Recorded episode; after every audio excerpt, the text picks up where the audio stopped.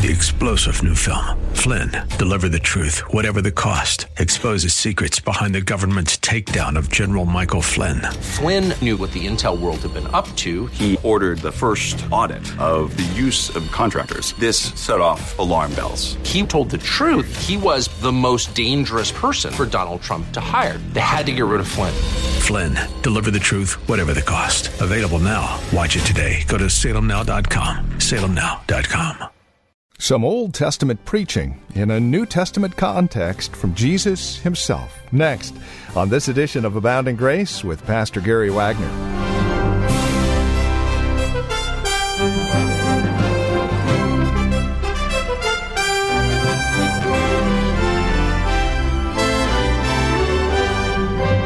Here in Luke chapter 4, Jesus begins his public ministry here on earth.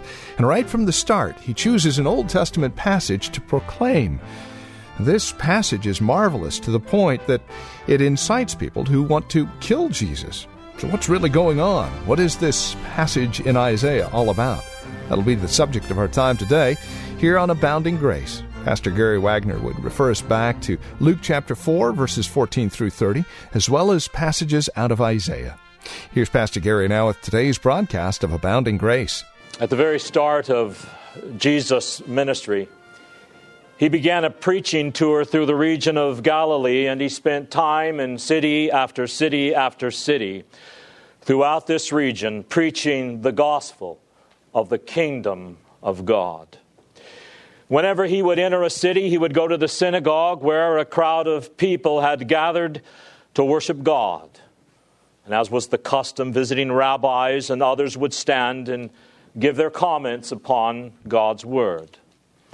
The people now are in the midst of a worship service, a period of instruction in the Word of God in his hometown of Nazareth. They've already had prayer, they've already had their reading from the Torah, the law of God, they have already had a prayer of thanksgiving. And now Jesus steps up to the front of the gathering of the people right at this point.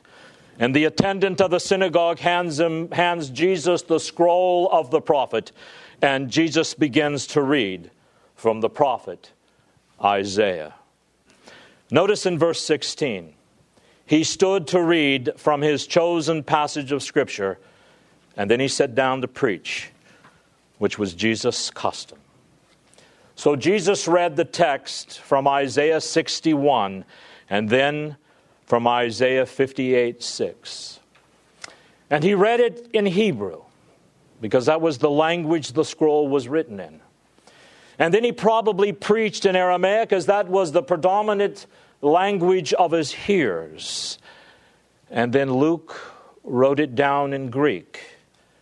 And now we have it in English. By God's singular care and providence, it has been kept pure from the moment it was spoken to the moment that you now have it in your English Bible. What you have in any accurate translation of the Bible is an inerrant rendering of what was originally spoken and what was originally written. Can you imagine that by God's care and providence in Hebrew, Aramaic, Greek, and now into English.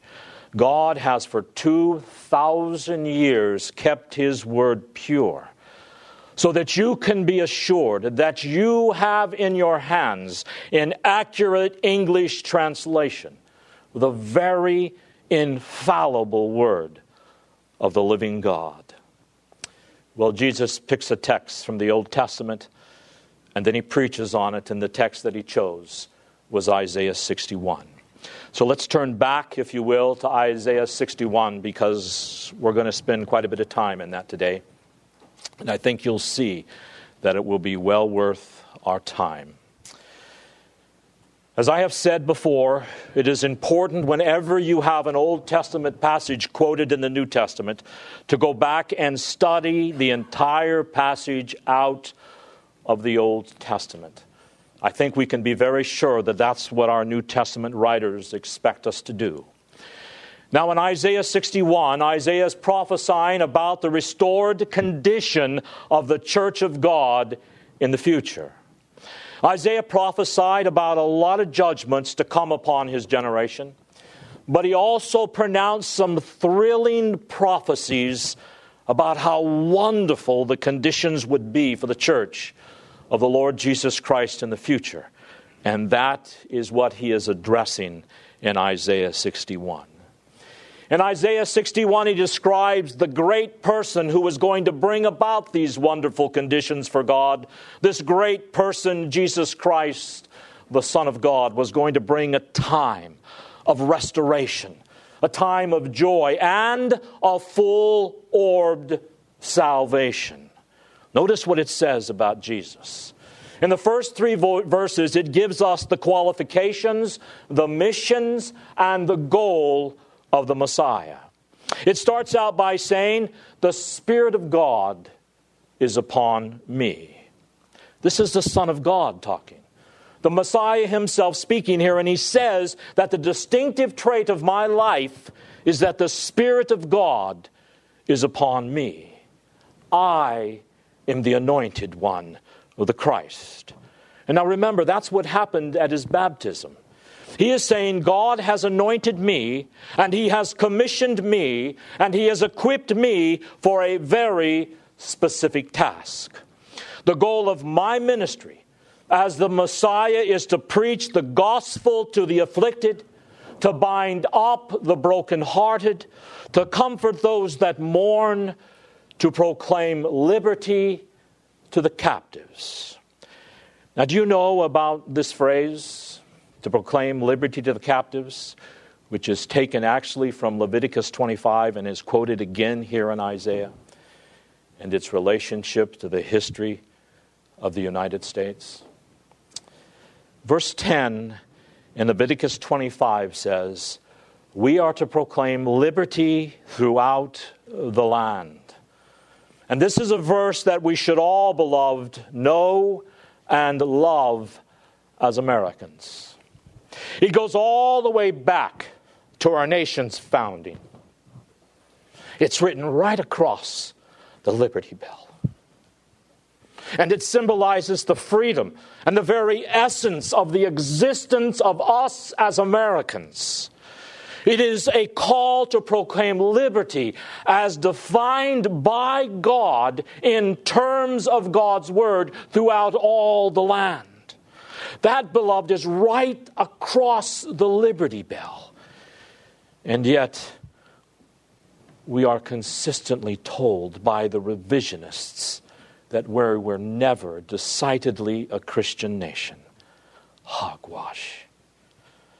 So here you have the mission of the Messiah to proclaim liberty to those who are captive, freedom to prisoners, and to proclaim the acceptable year of the Lord. Now, what does that phrase mean, the acceptable year of the Lord? Well, that's probably what we're going to spend most of our time today looking at. But let's continue on just a bit further. Notice it says in verse 2 He is going to administer the vengeance of God upon his enemies. And he is going to for and he is going to come for all those who mourn. Verse 3 When he comes, he is going to grant all those who mourn in Zion comfort, giving them a garland instead of ashes, transforming their life of mourning into one of joy. And then in verse 4, he says, that the effect of his coming is going to be a massive restoration of his church throughout all the world. That everything sin has ruined, the Lord Jesus Christ will rebuild and repair. He will rebuild the ancient ruins, raise up his church, the former devastations. They will rebuild the ruined cities and the desolation of many generations. And not only that, but if you'll notice down further, the nations will be converted. And then they will give the church their service and support. Nations once rebellious Nations once living in rebellion against God will surrender to the Lord and live in terms of the Lord's will. Notice in verse 6 But ye shall be named the priests of the Lord. Men shall call you the ministers of God. You shall eat the riches of the Gentiles or nations. And in their glory shall ye boast yourselves. Verse 9. And their offspring shall be known among the nations, yours and their descendants among the people. And then those last two verses of Isaiah 61 describe for us the condition of all true conditions. All members of the true church of Christ, which church is transnational in its membership universal in its influence and its appreciation, no longer confined to a narrow segment of the human race in numbers and influence. It will instead be global in size and effect. So Isaiah rejoices in verse 10 he says, I will greatly rejoice in the Lord. My soul shall be joyful in my God, for he hath clothed me with garments of salvation. He has covered me with the robe of righteousness, as a bridegroom decketh himself with ornaments, and as a bride adorns herself with jewels. For as the earth bringeth forth her bud, and as the garden causeth the things that are sown in it to spring forth, so the Lord will cause righteousness and praise to spring forth before nations. What a great chapter Isaiah 61 is. It speaks of a global renewal, a global restoration of the church, a rebuilding of everything that sin has destroyed, so that God's justice and God's praise springs up from all over the earth, from all of the nations of the world, beloved. And it is all accomplished by this one who is identified in Isaiah 61 as the one whom the Spirit of the Lord has come. Well, let's go back to verse 2 of Isaiah 61 and the phrase to proclaim the acceptable or favorable year of the Lord, which Jesus ends his reading in Luke 4 with. He must have had some year in mind, the favorable year of the Lord. The text says that this would be the year that everyone's debt would be released. He talked about proclaiming liberty to the captives, freedom to the prisoners. This is the time that everyone who was oppressed will be delivered, where everyone who was afflicted will have liberty preached to them, where everyone who is mourning will rejoice and be comforted. And he is thinking of a very specific year that he calls the favorable year of the Lord. Now, that word favorable is an interesting word in Greek because it means the same thing that the Hebrew word meant back in Leviticus 25, where it talks about proclaiming the year of release. The year favorable, in its most literal sense, means to remove a debt to have a debt paid and therefore to be looked upon with favor by the one to whom you paid the debt.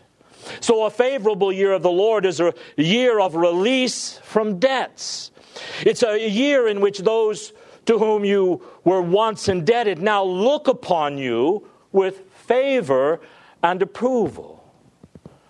Now, does that not remind you of Leviticus 25? That I read earlier. It's supposed to. Because what Isaiah is doing, very self consciously, is making a prophecy about what the Lord Jesus Christ would do based upon this old piece of Mosaic legislation called the Jubilee year in Leviticus 25. This is deliberate on Isaiah's part. There are so many parallels. There are so many common words and ideas between Isaiah 61 and Leviticus 25 that this deliberateness cannot be dismissed. Turn back to Leviticus 25 and let us just notice a few of, of the parallels. Isaiah speaks of a year that is favorable to the Lord when debts are released. Leviticus 25 talks about a year of release. Isaiah speaks about proclaiming, preaching liberty, preaching release throughout the land. And Leviticus in verse 10 speaks of liberty being proclaimed throughout the land. And as we look today a bit further at the other various provisions of the Jubilee year, you'll find even more similarities and more parallels. So it cannot be passed over. Isaiah had the Mosaic legislation in mind when he wrote chapter 61.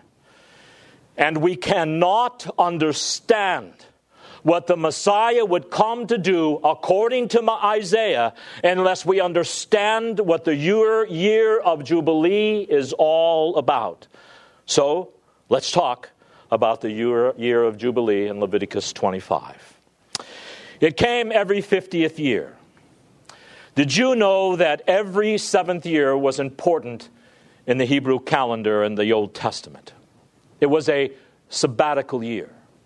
Every seventh year, you would release anyone from any debts they had with you, and you would rest for the whole year. You would work hard for six years, storing up so that you would have enough food to eat during the year you weren't working. But you were instead rejoicing and praising God for His provision. Then, not only was every seventh year a sabbatical year in which you would rest and enjoy and worship God for his abundance. But the 50th year was also a tremendously important year in the Hebrew calendar. So let's talk about the things that happened every 50th year. Why was it that every 50th year was such a major deal in Israel? Now, numbers, of course, had symbolic meaning in the Hebrew culture. Seven was a number for rest. Why? On the seventh day, God rested. Seven times seven, 49 is rest perfected, rest intensified, complete rest. So here you have seven periods of seven years, 49 years. Then the 50th year is the first year after seven years, seven periods of seven years. Now, follow me. So, what is so important about that? Well, seven times seven means rest intensified. Remember that. Now, the first day of the month and the first day of a new year in the Hebrew calendar also has a symbolic meaning. It was a symbol of a new beginning, a new day, a new era. Newness came with the number one, like the first day of the week in a new week. So here you had the 50th year, the first year after seven periods of seven years, symbolizing newness. There is a new day coming, a, new time, a new order that is about to take place in Israel. And then, when the 50th year took place, one of the priests took a ram's horn and blew a mighty blast, announcing that this new era had finally arrived. That which they had been looking forward to and planning for has now come, and a blast of the ram's horn gives testimony to the fact, announcing a new year, a time of celebration and rest and worship of the Lord has now come. And it's interesting to note that ram's horns were used to announce the celebration of the inauguration of a king. Just after a king was sworn into office to begin the celebration, there would be a blast from a ram's horn, which is the perfect picture, as we're going to see later on, of a great new era of rejoicing and jubilee that we as Christians enjoy in Christ, which began when the Lord Jesus Christ was inaugurated as king at his resurrection. So the ram's horn is blown. Then in Leviticus 25, it says that there is a specific day of a specific month in which the year Jubilee began. That specific day of a specific month was Yom Kippur, the Day of Atonement. This great time of newness, of refreshment, of renewal, of restoration, this year of worship and spiritual adoration of God and all of the blessings it entail began on the Day of Atonement. Another very wonderful symbolic act. that all of the blessings we have from God, any spiritual renew, any rest, any fellowship, any abundance of gifts that God gives us, we have not because of any worth or merit on our part, but solely because of the atoning death of the Lord Jesus Christ in our place. Roman 8 says, Romans 8 says, He who did not spare his son, but gave him up for us, that in him he may give us all things. Having given up his son in atonement, now now there is a basis upon which God can pour out all of his blessings upon us. And so this great year of Jubilee began on the Day of Atonement to symbolize, listen, to symbolize that all we have good and new and fresh in this life is because of the atonement of the Lord Jesus Christ. What a great symbolic act. Now, there was another provision of the year of Jubilee. Every 50th year, any property that had been sold during the previous 49 years had to be returned to its original owner. Remember, when the Israelites conquered the land, it was distributed by God's sovereignty to the various tribes or families of Israel. The land belonged to the Lord to give to whom whoever he wished, and therefore it could not be sold to another party forever. So if an Israelite got into financial trouble at some time during the 50 years, and he had to sell off his property in order to pay his debt, then when the 50th year rolled around, any property that had been sold had to be returned to its original owner. Now, what does that symbolize? This symbolizes the restoration of the earth to its rightful owners, beloved. The land of Canaan belonged to those to whom God had assigned it, and it could not be alienated. It could not be alienated from the family for more than 50 years. It had to be returned on the year of Jubilee. Just as the earth, the Lord that belongs to the, to the land the, that belongs to the people of God may slip out of their hands because of apostasy because of negligence, because God may take it out of their hands in judgment, but eventually this earth that God has promised to his people will be, will be returned to them because the meek shall inherit the earth. Those who belong to God, those who have been tamed by God and are submissive to him, will inherit the earth. And the earth, which is now in the hands of evil men and evil women, will be returned to its rightful owners, its original owners, the covenant people of God, those who belong to God through faith in the Lord Jesus Christ. You and I, beloved. Something else took place in the year of Jubilee, and that is all Jewish slaves had to be released from their obligations. There was a law in the Hebrew culture that if you were in financial bondage and had nothing to give your creditors, you could sell your labor to your creditor as indentured servants. This is the way by which many of our founding fathers came to this country. They would sell their services to someone to buy a, a ticket to come to this land. We call it slavery, and that has all kinds of negative connotations to it but it is biblical slavery nonetheless, indentured servanthood. If you had a debt with someone, to pay it off, you could sell your labor to them for a specific period of time, whatever time was agreed upon by both parties to pay off the debt.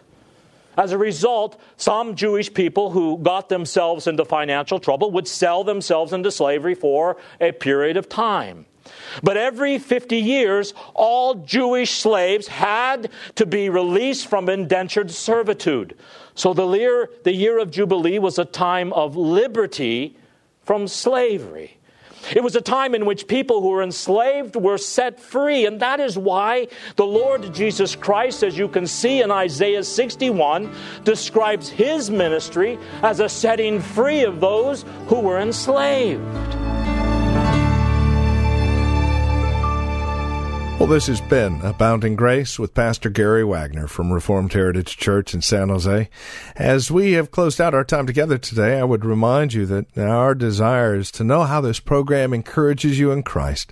Now, there are a couple of three ways that you can contact us to provide us with this information. And again, it would really encourage us a great deal if you'd take a moment and let us know how the program is encouraging you in your walk and relationship with the Lord Jesus Christ.